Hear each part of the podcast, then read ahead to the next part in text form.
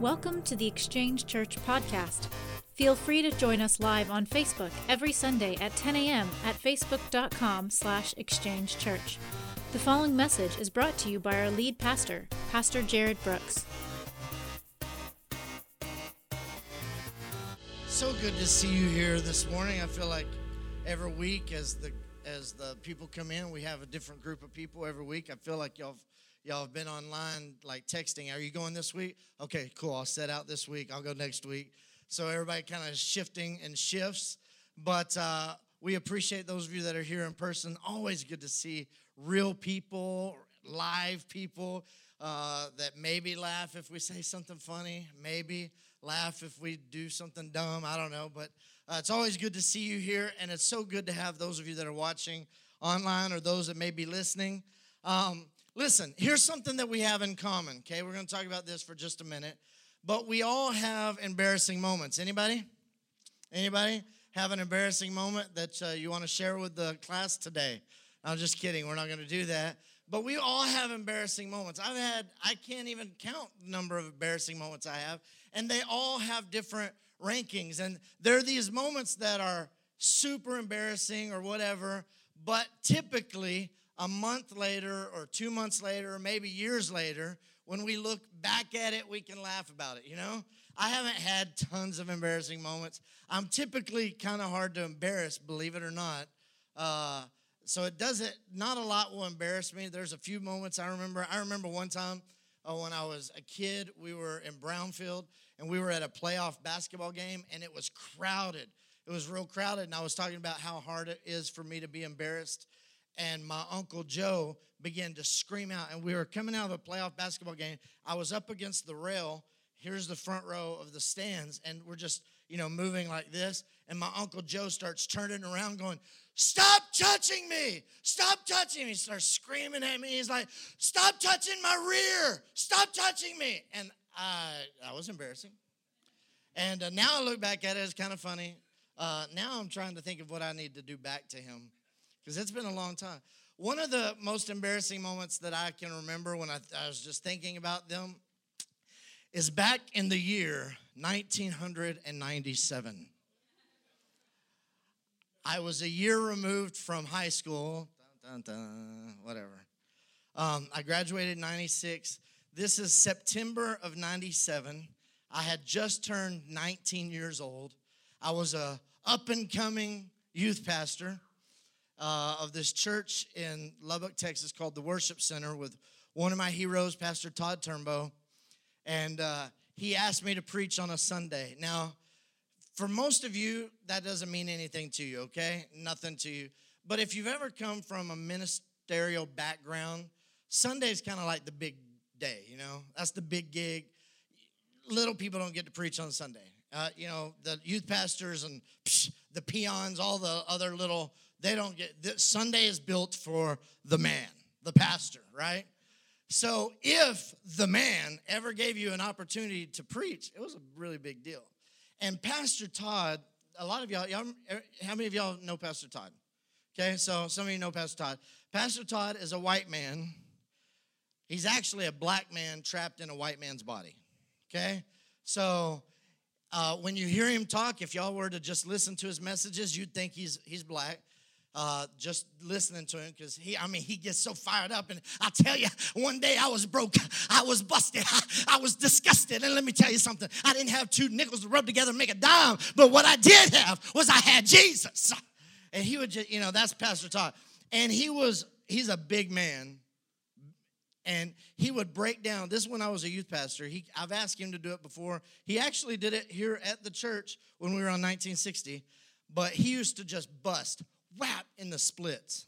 He was a, a big guy, and he would just drop down in the splits, pull himself back up, and do this little thing. so, so, so I said all of that to say he was a hard act to follow. Okay? I'm just a little white guy trapped in a little white guy's body. And I couldn't preach like him. And so I was so nervous. So he asked me to preach on the Sunday. So everybody in the church loved me. Uh, I was just a sweet guy. Most of the people in the church were like family to me.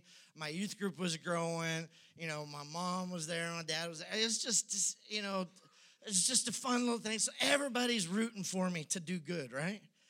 And I get up there behind the podium, and they had a podium like this that was solid so you couldn't see if the zipper was unzipped. And I stand at the podium, and as I look out and start talking, I get caught in mouth real bad, and I can't see my notes. My notes were out of order. Somehow they got out of order on the way up there. So I got started hyperventilating a little bit. I was trying to, I was trying to get my first part, and I could see people going. which made it worse because I'm like, oh, you know. So I'm thinking, okay, I have this glass of water sitting right beside my my table, and so I need to get a drink of water. So I'm trying to look at my notes about when the good time to t- take a drink of water is, and I, I'm talking, I'm shaking, and I reach for my water, and I hit it and knock it over like this, and I caught it and grabbed it. Which was a save. Everybody clapped. Yay, that was awesome. I was like, oh, thank God. And I was like,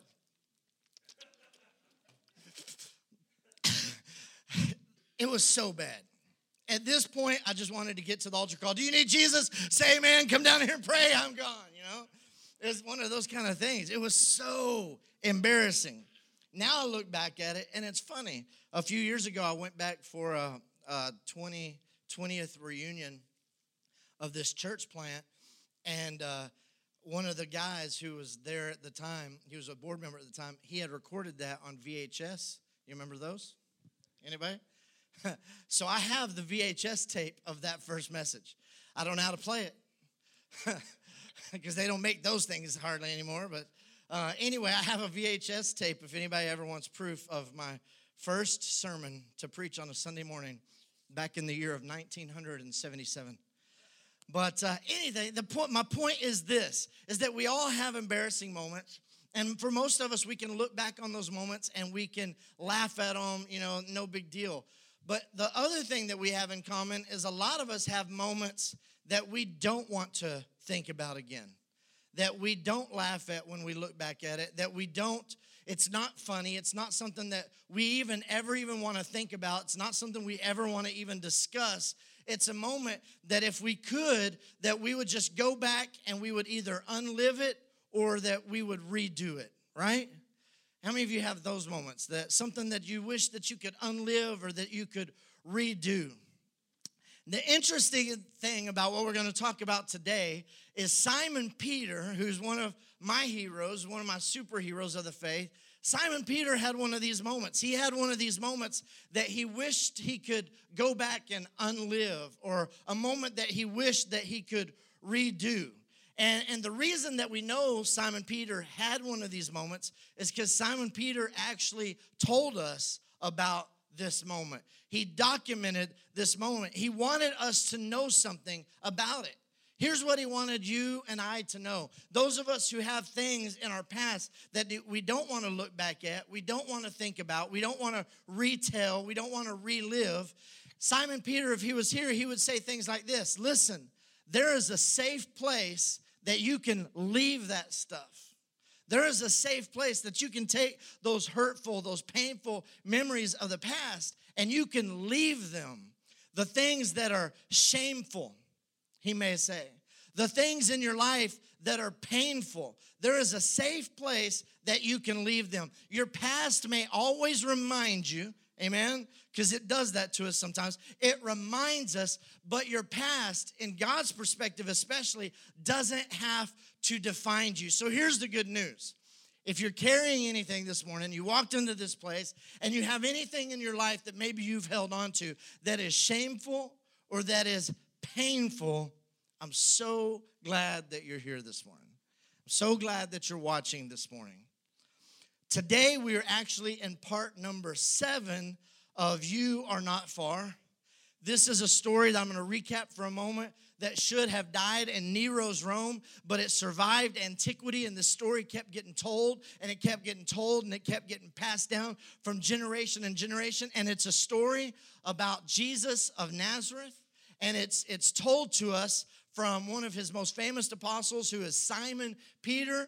And he tells this story to one of his traveling companions, John Mark, and John Mark takes and he, he edits and he dictates, writes this story down, and it comes to us today as the Gospel of Mark. And, and, and what happens is you have this Gospel of Mark. Back then, it was just a document, it was just Peter's retelling of the story. But they took Peter's document or Mark's document that he wrote, they gathered that with Matthew's document and with Luke's document and with John's document and another document that Luke wrote, the book of Acts. And then they collected the Apostle Paul's letters that he wrote to some of the churches. They collected Peter's letters. They put all them together. And then they took the Jewish scripture, the Hebrew scripture, which is, was called the law and the prophets. We call it the Old Testament. They took that that was already in existence, they brought it in, they put them all together in a book, and we call it the Bible. Okay? But this morning, again, we've said this over and over and over because this is so important. Relevance is important and context is important. But as you hear us telling the stories, you hear me telling the story, don't hear me reading from the Bible. Because when this was written, it wasn't the Bible. It was a document. Mark was, was not writing the Bible, Mark was simply documenting Peter's experience with Jesus of Nazareth. What had happened was so significant, so powerful, so awesome that they needed to document this and write it down. It wasn't for the Bible, it was just to document Peter's experience. So, Peter tells us all throughout the Gospel of Mark that when Jesus began to teach and when Jesus began to preach and when he went around, crowds would follow him. But everything that he said, he, everything that he always taught had a central theme. And the central theme was this we've said it every week thus far the time has come. Something new has come to planet Earth. The kingdom of God is near. The time has come. The time has come. Something brand new is here. The kingdom of God is near. And for those of us here today, the kingdom of God is here. But this was Jesus' message of what was about to happen. And he says, because of this, your response needs to be this repent. And the translation, that word repent, literally means change the way that you're thinking. Change your way of thinking. And then he says, so change your way of thinking and what? Believe. Believe what? The good news. There is great, great news that you need to change the way you've always thought about God. Change the way you've always thought about salvation and sin. Change those things. And you need to repent and believe this good news. That's so important to where we're going today because the good news that Jesus preached over and over and over again, as I was growing up, I always kind of thought that the good news was this that Jesus died for our sins, and because of that, we get to go to heaven. The good news was even more than that. The good news was even greater than that. The good news was this that Jesus actually came to reveal the Father. The good news was that Jesus says, I've come to this earth to show you what God is like. So when he says repent, change your way of thinking, what he's trying to tell you is look, you have a misconception of who the Father is. You have a misunderstanding of who God is. I have come to this earth, and one of the reasons I've come to this earth is to reveal to you, to show you what God actually looks like. and the difficult thing for Peter to believe, and sometimes the most difficult thing for, for us to believe, and especially first century Judeans to believe, the most difficult thing for us to believe is that God is like Jesus. Now, you don't have to agree with that statement if you don't want to. I'll just say it from my perspective. Growing up, I always looked at God as God, untouchable, you know, just all powerful, whatever. And I always looked at Jesus was the hero. Jesus is the one I can relate to. Jesus is my homeboy. I need that t-shirt, right? Jesus is my homeboy. That's kind of how I always viewed it. Well, Jesus is saying, no, no, no, no, no. I've come to show you exactly what he looks like. Exactly what he looks like. Jesus goes on and he says this If you have seen me, you have seen the Father. In another statement, Jesus also said, No one has seen the Father at any time. And then he goes on to say, But if you've seen me, you have seen the Father. Maybe the reason that you've had such a hard time with your faith uh, maybe the reason that you walked away from faith as a teenager, maybe you walked away from faith as a college student, or maybe you're struggling with your faith even right now, even more recently, is that maybe you never really understood the message of Jesus, Jesus' message. Maybe it was brought to you, the whole Bible and, and Christianity and all that religion was kind of brought to you and manipulated to you in a way that it wasn't appealing, it wasn't attractive you didn't see and understand completely the message of Jesus. And so it kind of put a bitter taste in your mouth. But Peter, if he was here, he would say, listen, no, no, no, no, no. That's not, that's not the truth. The truth is what I'm trying to tell you because I saw it. I walked in it. The message of Jesus was this I've come to reveal God the Father to you. I've come to reveal the Father's heart to you. What Pastor Kevin up here with tears strewn down his face, was trying to say what Jesus would say if he was here.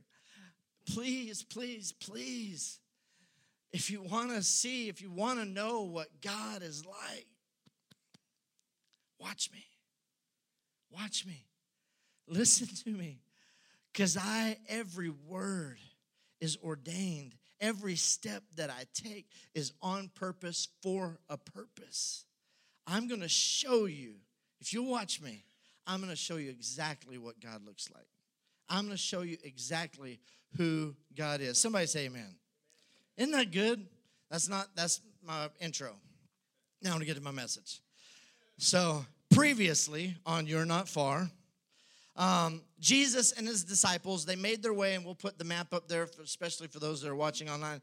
Jesus has made his way all the way from Caesarea Philippi down through Galilee, all the way down into Judea, and now they are in Jerusalem. Now, you remember the last few weeks we've talked about this. Uh, Jesus, all along the way, kept stopping the guys and warning the guys what was about to happen, what was coming up. And so they finally made it to the city of Jerusalem. and they spend about a week in the city of Jerusalem, and they're disturbing the peace. And when I say they, I really meant Jesus, okay? Not really the disciples, but Jesus Jesus was stirring up trouble, okay? They, they were hoping, the disciples and the crowd that was following Jesus, they were hoping this that when they get to the city, that they are going to make friends, that people are going to welcome them, love them, they're going to lift up Jesus, praise him, and it's going to be awesome. Jesus will begin to establish himself as the king, establish himself, establish this kingdom. So they were ready because Jesus had been preparing them for this moment. So they knew something big was about to happen. So they get to the city and they're thinking, this is it, this is the big reveal. And Jesus goes straight to the temple and he starts teaching the strangest things. He starts teaching these whack sermons. And they're like, whoa, whoa, whoa, Jesus. They leave. The next day, they go back to the temple. He does it again. Over and over and over, Jesus starts teaching the strangest things in the temple he starts really stirring up a lot of trouble and causing a lot of disruption. All the religious leaders, they started trying to trap Jesus over and over and over. Every time they tried to trap Jesus, all of these religious teachers, Jesus would then take their own words and humiliate them. this is not a good look for the disciples. The disciples are thinking, whoa, whoa, whoa, whoa, we came to make friends, you know. I love you, you, know, right? We're the happy, right? And you're not doing that, Jesus. You're just making everybody mad. You're making fun of them. You're taking their words and, and you're humiliating them. And that's what's happening over and over and over. The 12, they thought that this was it, you know? This was it. All of a sudden, it's it's the night for the Passover. It's the Passover meal. So the 12 gather with Jesus and they think, this is this is the moment that he's going to take off his rabbinic robe you know? He's going to reveal himself. He's going to let them in on the big announcement. He's going to let them in on what's about to happen. And so they gather together and this is it. This is when he's going to say that he's the messiah and he's going to establish himself as the king and that there's going to be a brand new kingdom and he's about to reveal it right? Well he revealed something but it's not at all what they expected. It's not what they thought. Here was his big reveal. They settled down for the Passover meal, and Jesus says this in Mark chapter 14, verse 23. It says, While they were eating, Jesus took bread, and when he had given thanks, he broke it and he gave it to the disciples, saying, Take it, eat it. This is my body. That's weird, right? That's not weird to you? If I came over to your house or, or you came over to my house and we were all eating, Daryl, and I sat down and I said, Here, take, eat this bread. It's my body. That wouldn't be weird to you. You'd be like, okay, thanks. Thank you. That's mm, good body. Right, great. Right? Is that not weird to anybody else? Just me? Because it was really weird to the disciples. This was this was not cool. He says, and in the same way, he took the cup, and when he had given thanks, he gave it to them, and they all drank from it. and then he smiles and he says, Oh, and by the way, this is my blood of the covenant, which is poured out for many. Okay? This is crazy. This is crazy talk. A covenant between God and everybody. They were thinking, okay, so a covenant is fine. Fine. If you want to establish a covenant or whatever, that's fine. But what about the kingdom? What about the kingdom? We thought that you are a king and you're going to be the king. So, what, what about the kingdom? So, they leave the upper room. They head to the Garden of Gethsemane. At the Garden of Gethsemane, that's where Judas shows up. Y'all remember the story? Judas shows up and he comes along with the temple henchmen and the temple soldiers. They arrest Jesus. And then Peter, and, and, I'm sure as Peter is telling this story to Mark, Mark is probably throughout the, the a lot of this story trying to talk Peter out of putting this in. Mark's probably like, Are you sure you want me to say that? You know, are you sure you want me to to put in this detail. You, you don't have to necessarily reveal every detail. And Peter's like, no, you need to write this down. So Mark says, okay. And he wrote it down. And Peter said, that night when that happened, me and everybody, we deserted him and fled. We took off. We were gone. Understandably, because it was over, right? They thought this was the big reveal, this was the moment, but it kind of backfired. And when it backfired, clearly he was no king. Clearly, there was going to be no kingdom. It was obvious at that moment, in spite of what Jesus taught, that the kingdom of God was not near, that God actually was not even near. They're so confused, they're so blown away. Everything is just just unraveling at the moment. Now, this is what happens next. Peter gives us all kinds of details about Jesus' trial. He talks about who was there, he talks about what they said, he talks about some of their back and forth conversations, some private conversations. Now, if you're kind of like me, and this is this was always something that puzzled my mind. So Peter is telling this story to Mark. Peter says right here, we bounced, we deserted him. Well, then, how in the world did Peter or Mark, who's writing this down, know what went on in these private conversations between the high priest, the, the temple high priest, the chief priest, the Pharisees, the teachers of the law, and Jesus? because they had a lot of private conversations. And Peter goes in and he actually gives us some detail of these conversations. But Peter just told us that when this happened, he took off. So Peter wasn't even there in these private conversations. Have you ever thought about that? Anybody? I do. I think about that. So, how did he know? How did he know what happened? Well, here's how they discovered what happened.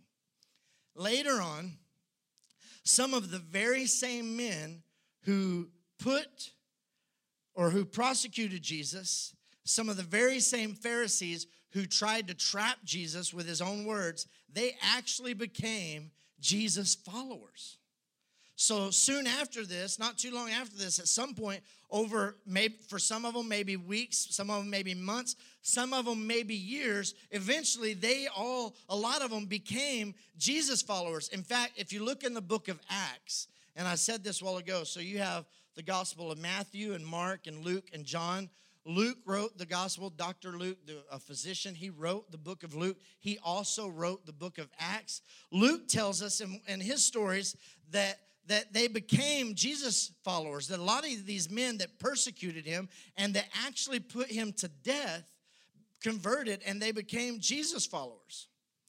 To which we should probably ask the next question How in the world is it that some of the very same men who were responsible for having Jesus arrested, tried, and ultimately crucified, how is it that they became Jesus followers?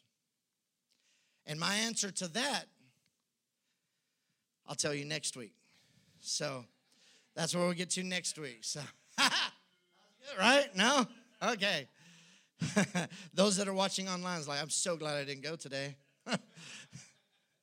so listen, Mark chapter 14, verse 53, it says this They took Jesus to the high priest and all the chief priests and the elders and the teachers of the law. They all came together. Now listen, listen to that group of people the high priest, the chief priest, the elders, and the teachers of the law. This is four different groups of people who did not get along. Okay? These people were not in cahoots, but they had a common enemy in Jesus. What's that saying? Uh, I don't even know the saying, so I don't know why I brought it up. There's a saying about what I just said. Just trust me. Google it. Google it, okay? Uh, but they all found a common enemy in Jesus. So they come together, and Peter tells us that Peter followed this group of people from a distance. He followed them from a distance and he follows them all the way into the courtyard of the high priest. Now, think about this. It says there, he sat down with the guards and he warmed himself by the fire. Mark has to be going, Are you sure you want me to write that down? Are you sure you want me to put that you followed into the high priest courtyard and that you sat down and you warmed yourself by the fire with some of the guards that even arrested you. You want me to write that down? I mean, because Peter, think about it. We don't know who's going to read this document. Maybe this document is just for your relatives. Maybe this document is for just close friends and family. Maybe more people read it than that. We don't know. Are you sure you want me to say that you went in there? Little did they know that some 2,000 years later, we'd be in Humble, Texas, and we'd be speaking and reading from this document. They didn't know that then. Peter says, Yeah, you need to write this down. This is part of the story, and you have to tell it because that night, I was no hero. In fact, that night, Mark, there were no heroes. The chief priest and the whole Sanhedrin. Now, if you look that up, what that is, that's basically the Supreme Court, okay, for this nation, for this city of Jerusalem. This is this is the who's who. This is the end all right here. They were looking for evidence against Jesus so that they could put him to death. But Peter tells Mark, he says, but they couldn't find anything. So then they begin to bring in all these witnesses, if you know what I mean. They bring in all these witnesses, and it says, it's Mark writes, he says, many testified falsely against him, but their statements, their statements didn't line up. They, they came in and they started saying things, and this guy, he contradicted what he said because this guy contradicted, they, they weren't even in the same city, and people just started coming in and making up stuff. They started just saying things against Jesus over and over and over. And the high priest, he kind of loses his temper. He realized in this moment, we're not getting anywhere with this. This is not taking us anywhere. So he loses his temper. He gets right up in Jesus' face and he says, Are you not going to answer? Are you not going to answer? What, what is this, the, this testimony that these men are bringing against you? Peter looks at Mark and he says, But Jesus, he didn't say a word. He just sat there. He stayed silent the whole entire time. And listen, this just drives these men crazy. You know why it drives these men crazy? Is because, like I said, these men were the who's who. Okay? They were the most high ranking, most respected people in all of the nation. These men, when they walked, everybody would point. They were like the celebrity, superstar. People would point. Even if you didn't like them, you knew who they were. You knew who they were. And people would point and look at them. When they would walk into a crowd, the crowd would part as they walked by. It was powerful. And now all of a sudden they got this Nazarene day laborer, Jesus of Nazareth, who's going around and people are starting to proclaim he's the the Messiah that was prophesied about. And we're asking him these questions, and he won't even answer us. He won't even give us the respect, the honor that we deserve. And he won't even answer us. It drove them mad. And again, the high priest, he asked him, Are you the Messiah, the Son of the Blessed One? I'm asking you one more time Are you or are you not the Messiah? I don't know why you won't answer us. I don't know why you're hardly even looking at me, but are you or are you not the Messiah?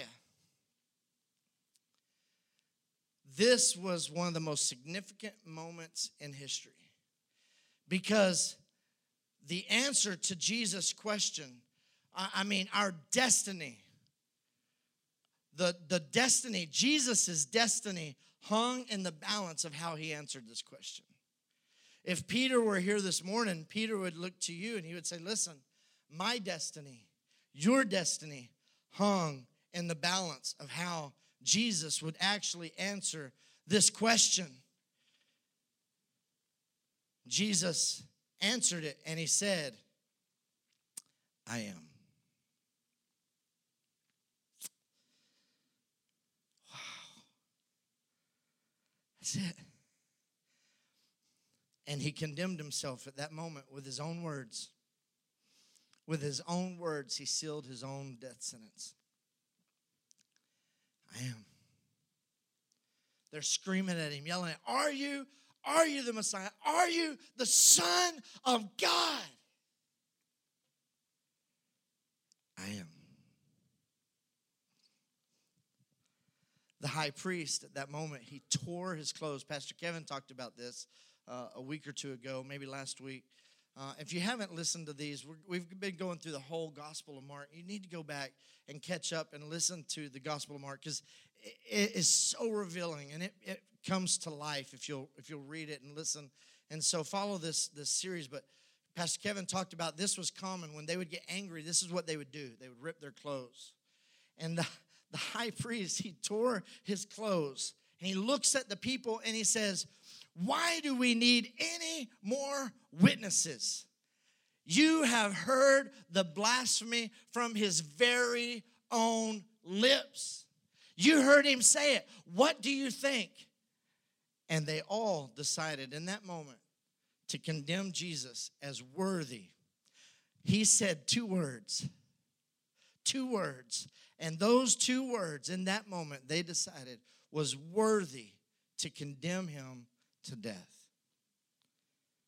I am.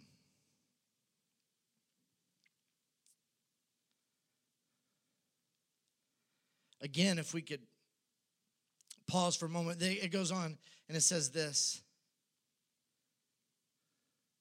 Then some began to spit on him. They blindfolded him. They struck him with their fists. They were punching Jesus. So if you could just sit in this moment with me for just a second.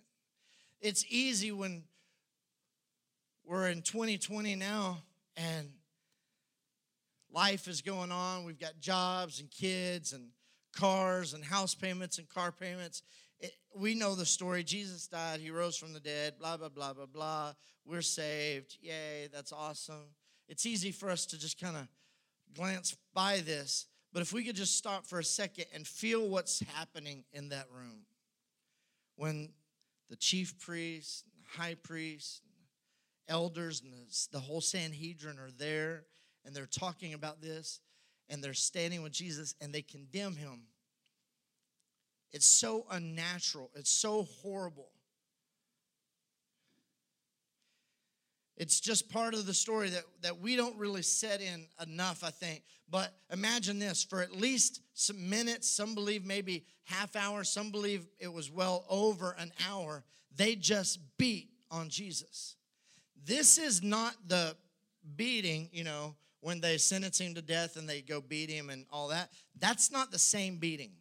There are several beatings that happened to him leading up to the crucifixion. This is just the behind the scenes beating when they just begin to punch him. Everything, all the hatred, the pin up rage, the pin up anger, the pin up humiliation that they all had been facing at the words that this man had been speaking. He had been turning things upside down and messing with their temple system and messing with their, their system to salvation and messing with their whole world. And, and they were so frustrated. They were so frustrated that several weeks ago we talked about it that they sent men from Jerusalem all the way up to to to uh, Caesarea Philippi to Capernaum, that area up north of the, the Sea of Galilee, and, and they sent people to follow Jesus and listen to what he was preaching because they were so disgusted so disgusted. They've been trying to figure out how to arrest him, how to get him out of the picture. And they finally had him. He condemned himself because he said, I am. Everything they had was coming out on him. They all wanted a piece of Jesus. So it says they struck him with their fist and they said, Prophesy. Prophesy. And then the guards took him away.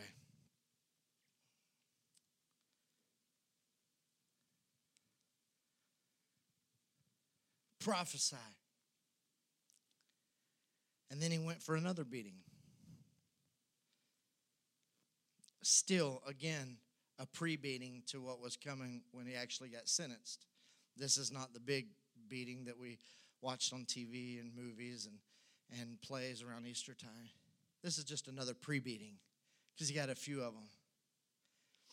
And then before Peter can get begin the next part of the story, I think maybe one more time Mark probably asks him, Listen, I know where you're going with this because I've heard you tell this story. Are you sure you want me to write this down? Because when you tell the story, that's one thing, but when you write this down, it's it's going to be there forever. I mean, it's in writing, you know?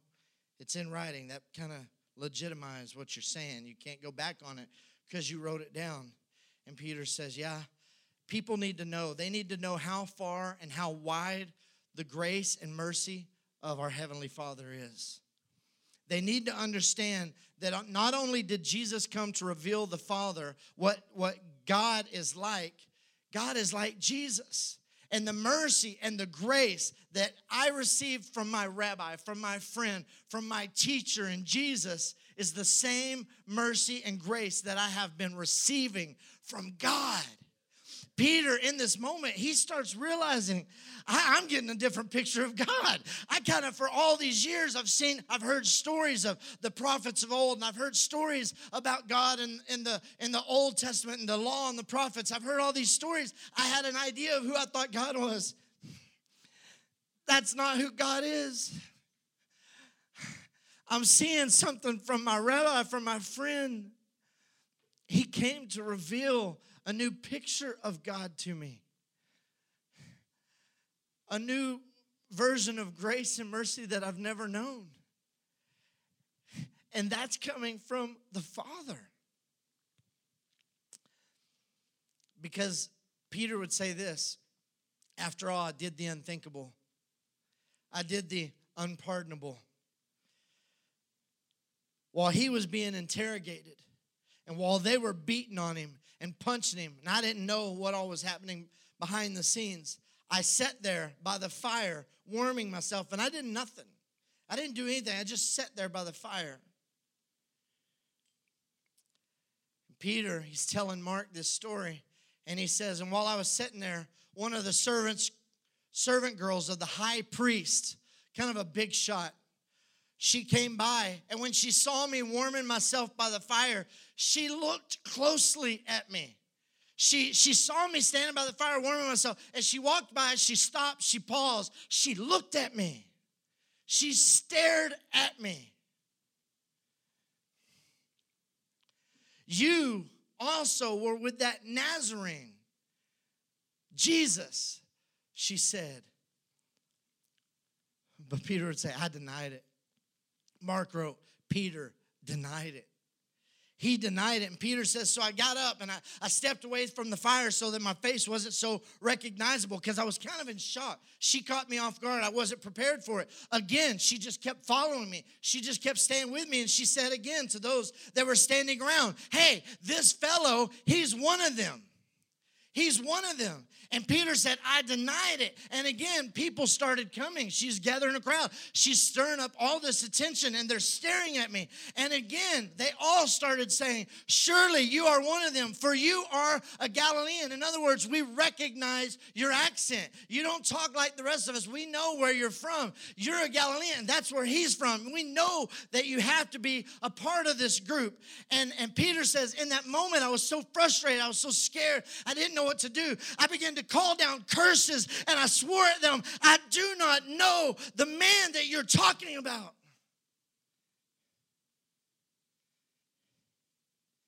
In that moment, a rooster crowed, Mark. I heard it. I heard it as clear as day. It was almost like slow motion. The rooster began to crow, and I immediately remembered that Jesus predicted that I would do this. He said that I would do this. And Mark writes these words, and this is what Peter said happened. Peter, you know, think about it.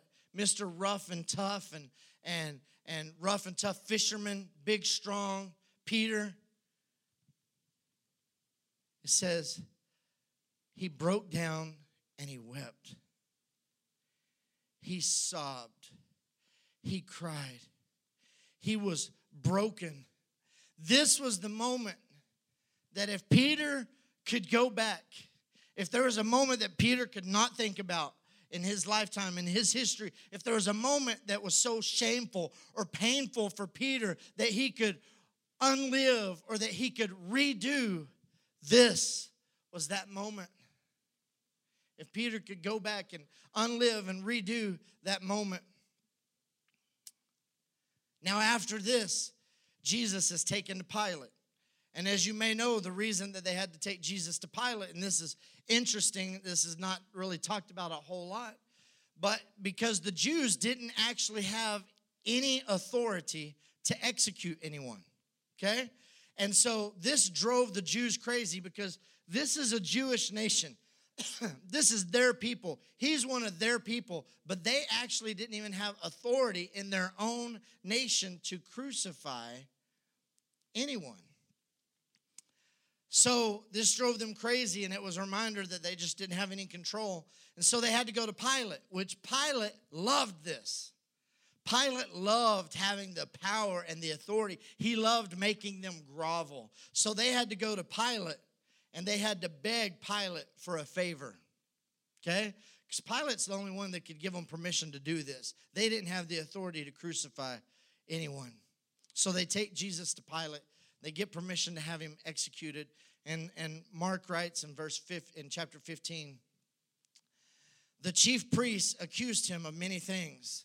So Pilate asked him, Aren't you going to defend yourself? But again, Jesus made no reply. He just sat silent.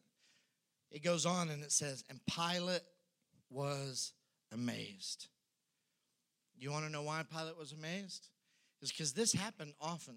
Okay? I don't know how often they crucified, if it was a, a weekly or monthly or, or what how often they did this, but but when when it came down to this moment, men would stand in front of Pilate and when Pilate would ask them this question, this is when they would get down on their knees and they would grovel and they would weep and they would beg for mercy.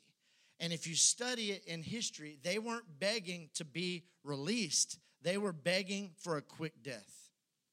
Have mercy on me, put me out, just take me, take my life right now. Please, please, please have mercy on me. And when they gave mercy in those situations, that's exactly what happened quick death.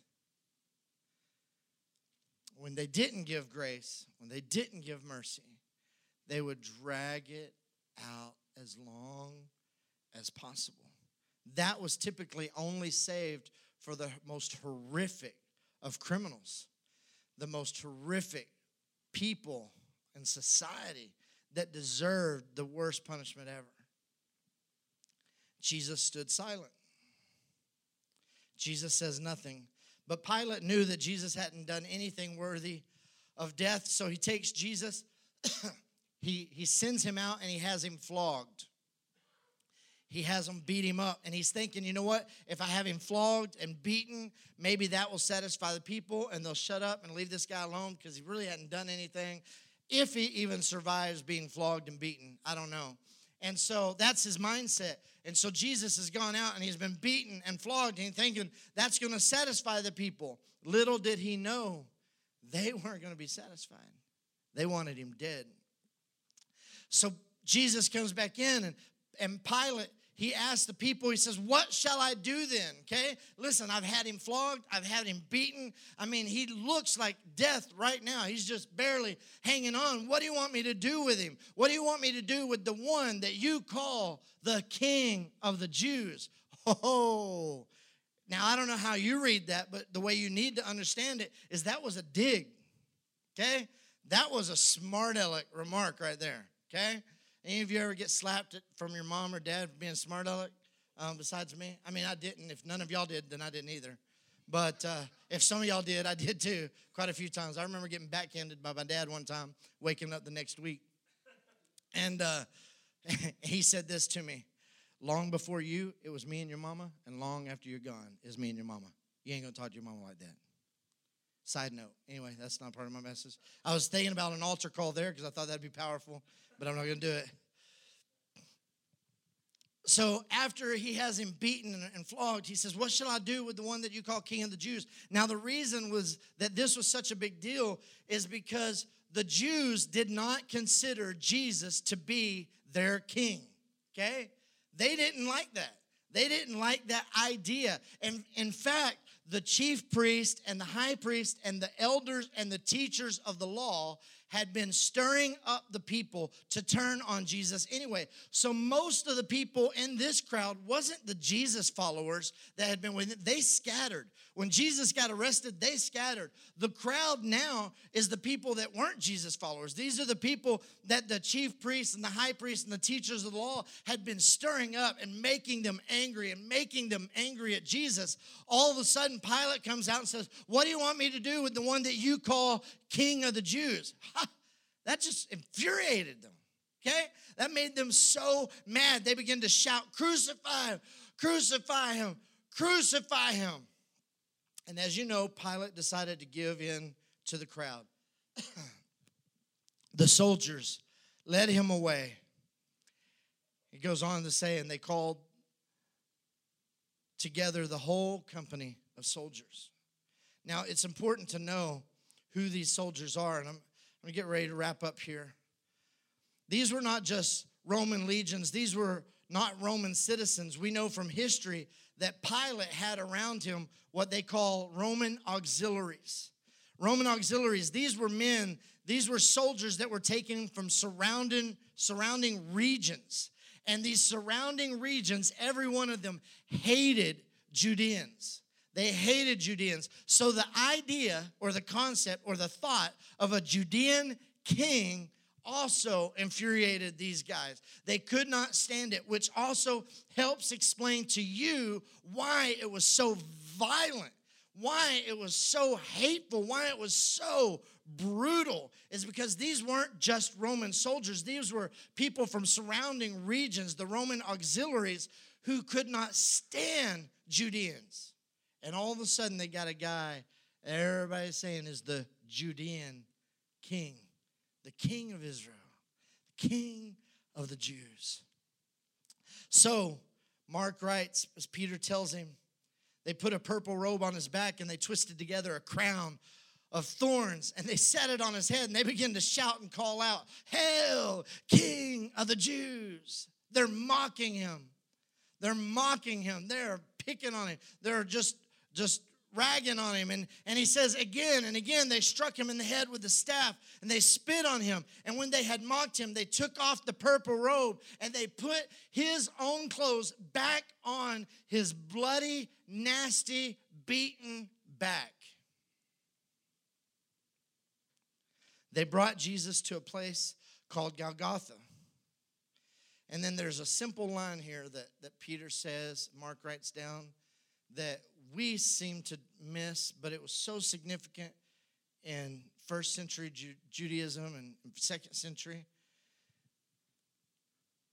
And they crucified him. No details are given about this because no details were needed. Okay? This document, as it's being written, everybody who's going to read it at the moment, they all know what crucifixion is.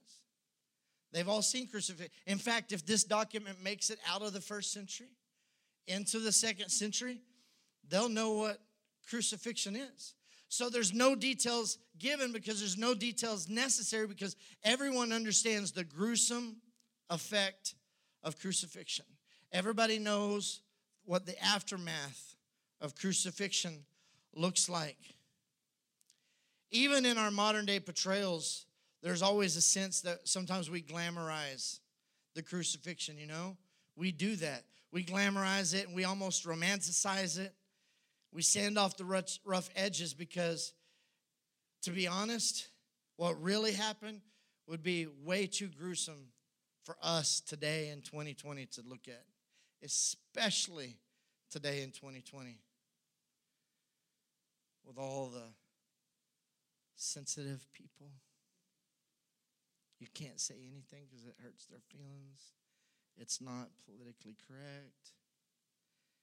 If we were to show what really, really happened, it'd be too much. In fact, think about this the moment when God was most glorified would be the moment that we would be most horrified. The, the moment in history it all came down to this one moment that he would have been so glorified, the most glorified, as he gave his life for us, would have been the moment that would have been most horrified. That we would have had to look away because what God was doing for you and what God was doing for me was unthinkable, it was unimaginable, and we would have had to turn our faces. But then the crowd didn't turn their face. The story continues, and it says this somebody yells out and he says, So you are going to destroy this temple, and then in three days you are going to build it again. So why don't you just come on down? Come on, come on down off the cross and save yourself.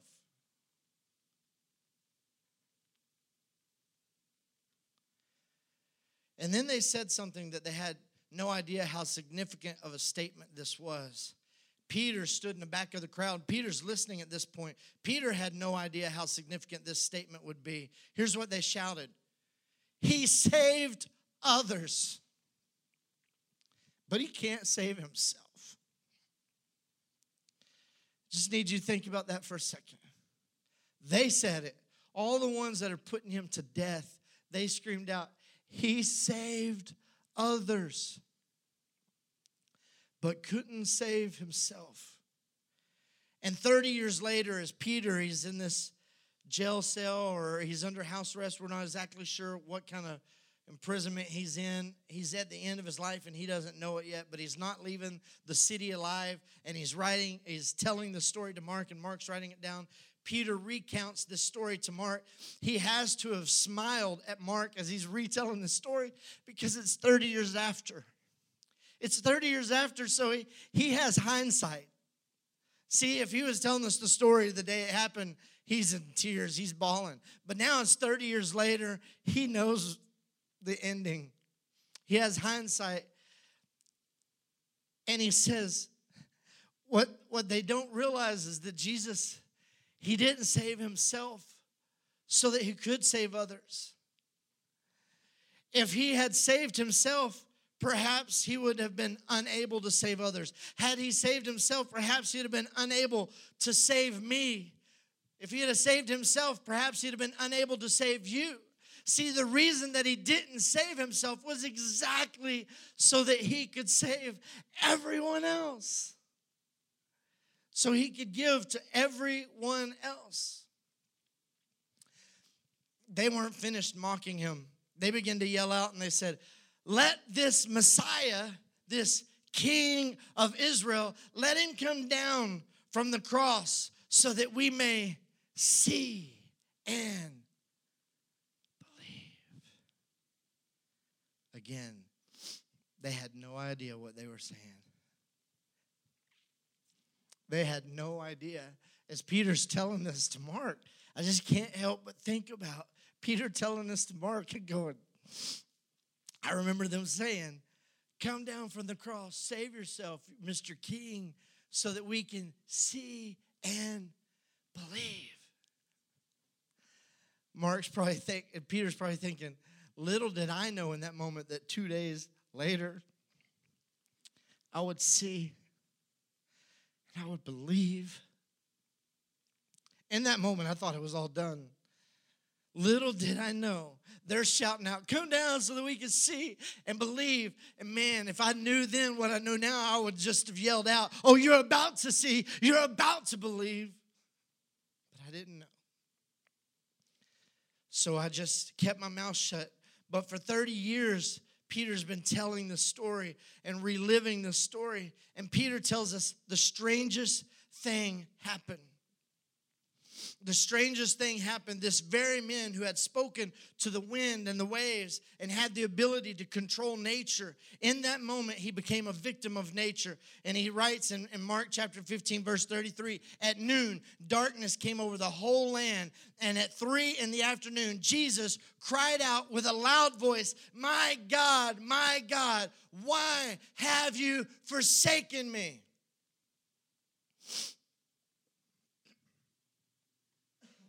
Has that ever bothered you? It's always bothered me.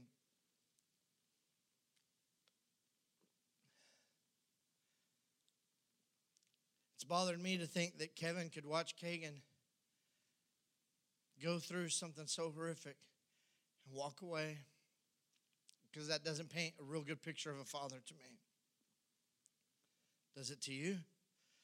I mean, you tell me if you're a parent. I would have a hard time walking away and deserting my kids if they were in a moment like this. And then Jesus, he yells out, My God, my God, why? Why have you forsaken me? He asks a question that nobody had the answer to. But Peter tells his story over and over and over for some 30 years. And in this moment, all of a sudden it dawns on him. They begin to realize what Jesus was saying, the significance of what Jesus was saying. And, and I'm going to paint a picture for you, but I want you to just imagine, just imagine some of the things that have been going on in, in downtowns and some of the riots. Let's just pretend for just a second, for kicks and giggles. Let's just pretend for just a second I was able to get out into middle of a crowd and I was able, able to quieten the crowd and, and get everybody to listen to me.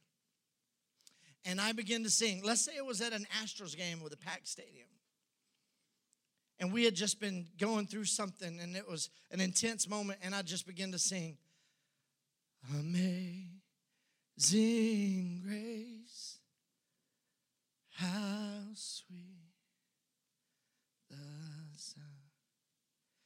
See what would probably happen as i continued is people probably would start singing with me. Because to be honest with you religious or not especially if you have any religious background whatsoever, most people could sing that song. Most people know that song, right? They've at least been to a, a, a funeral or something where this song was played. This is what's happening in this moment. Jesus, he screams out and he says, My God, my God, why have you forsaken me? And we in 2020, we read that and we go, Yeah, God, why did you forsake him? Why did you do that, God? We sing about you're a, good, good father. A good father wouldn't do that. But most of the people in the crowd, when Jesus said that, they knew what he was saying. They knew what he was saying because there was a psalm that was written and, and they had sung it for generation after generation after generation after generation. It was a very, very popular song. They had sung it for hundreds and hundreds of years. And I'm put, I'm take, I took this song and I copied it just the way it was written in my Bible, and we're, we're gonna skip around a little bit but I put this song up and it's in Psalm chapter 22 and it says this at the beginning it says for the director of music this is not one of the verses this is what the the commentators are telling us for the director of music to the tune of the doe of the morning a psalm of David and it starts off like this this beautiful song my God my God why have you This is a song that they all knew. When Jesus yelled that out, they probably immediately began to think of the lyrics of this song. So I'm going to go on. Maybe Jesus continued this song under his breath. Maybe people standing in the crowd begin to sing this song under their breath. I guarantee you that people begin to walk away as he began to say this song, as he began to quote this song because they knew what was coming. It says, My God, my God, why have you forsaken me? Why are you so far from saving me, so far from my cries of anguish? My God, I cry out by day, but you do not answer. By night, I find, but but I find no rest. Now, as I read this, I want you to just think imagine if this is what Jesus was thinking. Imagine if this is what Jesus was saying under his breath as he continued. Yet you are enthroned as the Holy One. You are the one Israel praises. You are the in your in you our ancestors put their trust. They trusted and you delivered them. To you they cried and were saved. In you they trusted and were not put to shame. But I am a worm, I'm not a man, scorned by everyone, despised by the people. All who see me, they mock me, they hurl insults at me, shaking their heads. He trusts the Lord, they say. Let the Lord rescue him. Let him deliver him, since he delights in him. Yet you brought me out of the womb. You made me trust in you. Even at my mother's breast, from birth, I was cast on you. From my mother's womb, you have been my God. I do not do not be far from me, for trouble is near, and there is no one to help. And then I'm going to skip down because it continues the same kind of theme. I'm going to skip down to verse 22. It says, I will declare your name to my people in the assembly. I will praise you. You who fear the Lord, praise him. All you descendants of Jacob, honor him, revere him. All you descendants of Israel, for he has what? Come on, somebody. He has what? He has not despised or scorned the suffering of the afflicted one. He has what? Come on, he has he has not hidden his face from him, but he has listened to his cry for help. And then the psalmist wraps up the very last verse. Verse number 31 says, They will proclaim his righteousness, declaring to the people yet unborn, which is you and me, that he has done it. Come on, he has done it. As I think about this passage, I think about Jesus on the cross, thinking about this song. Thinking about this song as it's going through his head, as he cries out, My God, my God, why have you forsaken me? Knowing where he was going, you have it. You didn't turn your head, you didn't turn away from me in shame, you never lost sight of me. And then I can imagine Jesus getting to the very last line of that psalm and going,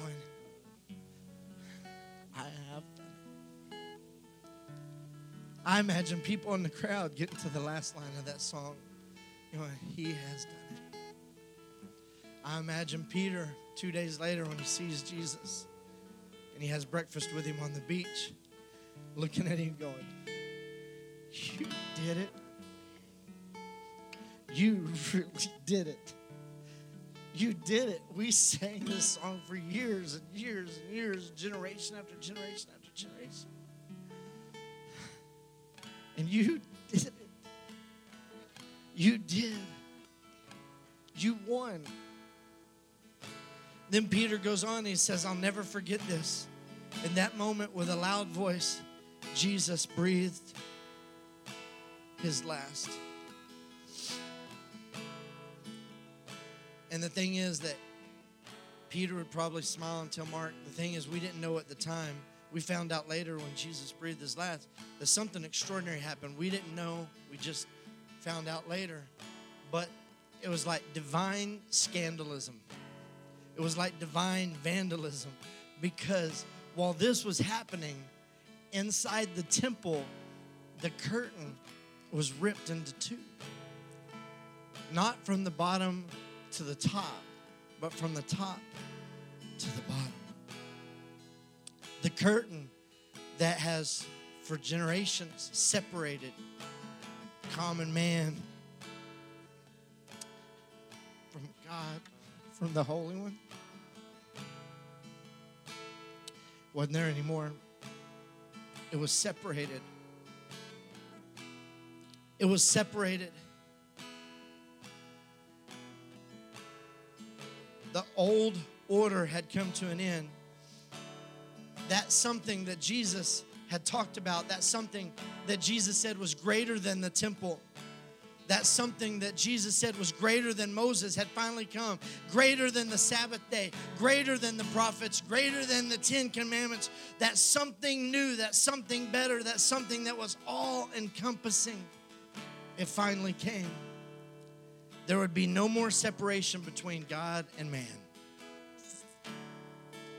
From that day forward, there would be no more separation between God and man. The covenant that Jesus talked about at the Passover, the covenant between God and the human race, had been officially ratified.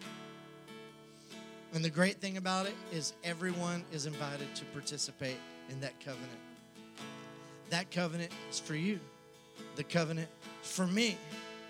Peter, if he was here this morning, he would say, That covenant is for me, even though I deserve to not be a part of the kingdom. I, even though I, I did what I did, I got precisely what I didn't deserve. Peter goes on and he writes his own letters. In one of his letters in Second Peter or in First Peter chapter 2, he includes himself in this statement that he wrote. He's talking about Jesus. He said, He himself bore our, everybody say our, our sins in his body on the cross. Peter includes himself, Peter includes you, he includes me. He includes his sin. He says it includes your sin, it includes my sin. And the most fascinating part of all of this, and I don't want you to miss it, is Peter didn't learn all of this information because Peter read the Bible when he was a kid. Peter has this information because he experienced it personally. He experienced it face to face. He experienced face to face forgiveness, face to face restoration in the presence of his resurrected rabbi and his friend. And so the message was clear that the same forgiveness, the same reconciliation, the same restoration happened for you as well. It happened for you as well. That's the good news. That's the good news that we've been trying to tell you about. Jesus came to reveal the Father, and in revealing the Father, He reveals a mercy and a grace that you'll never be able to understand. You'll never be able to fathom the mercy and the grace that God has bestowed upon you. The time has come, the kingdom of God has come near. That means that you are never far. And if Peter was here, I think he would probably say this. If you've seen what I saw, then your response to all of this is you would you would repent. You would change the way you think about God, the way you think about religion, the way you think about the kingdom and heaven and hell. You would change all that. And you'd begin to believe the good news. You would believe the good news because it was so good that Jesus came to reveal the Father. He came to show the Father reconciling us to Himself. We sing the song sometimes that He's a good, good Father. There's probably not any better lyrics that we could really sing, except that He is a good, good Father. So listen, you may carry around shameful and painful thoughts, but Peter's wanting you to know there's a place to leave those because though your past may remind you, in God's perspective, your past does not define you. You are not your past. You are not. God only sees you through the death, burial, and resurrection of his perfect sacrifice, who is Jesus Christ. Your past is not who you are. We're going to pick up this story next week. We're going to close out this series. It'll be done next week. So, those of you who felt like we've been dragging this on, we just wanted you to see exactly Mark's perspective as Mark takes us through this journey. But before we do that, I'm going to ask y'all to stand for a minute. It's one thing to say all this stuff, but it's another thing to believe it. And it's another thing to live it. And sometimes to to really believe it and put it in action, we have to actually say it. And so I put a simple prayer that I want us to pray. And I, am going to read this prayer and we're going to put it up on the, the screen so that you can read it and those that are watching online so that you can read it. It's a simple prayer that I just want us to say together. It goes like this It says, Heavenly Father, like Peter, I believe Jesus bore all sin in his body on the cross. I place my faith in him as my Savior, my Lord, my Father. Thank you. Come on, say it again. Thank you. Thank you for forgiving me of my sin. In Jesus' name. Father, I pray right now and I seal this. God, I seal this promise that you've given us. I seal this blessing, this covenant that you have made for us and in us. God, and we receive it right now. God, we walk boldly into our workplace. We walk boldly into our schools. We walk boldly into our own homes, knowing what you have done for us. Jesus, thank you. Thank you, one, for the sacrifice that you made on our behalf.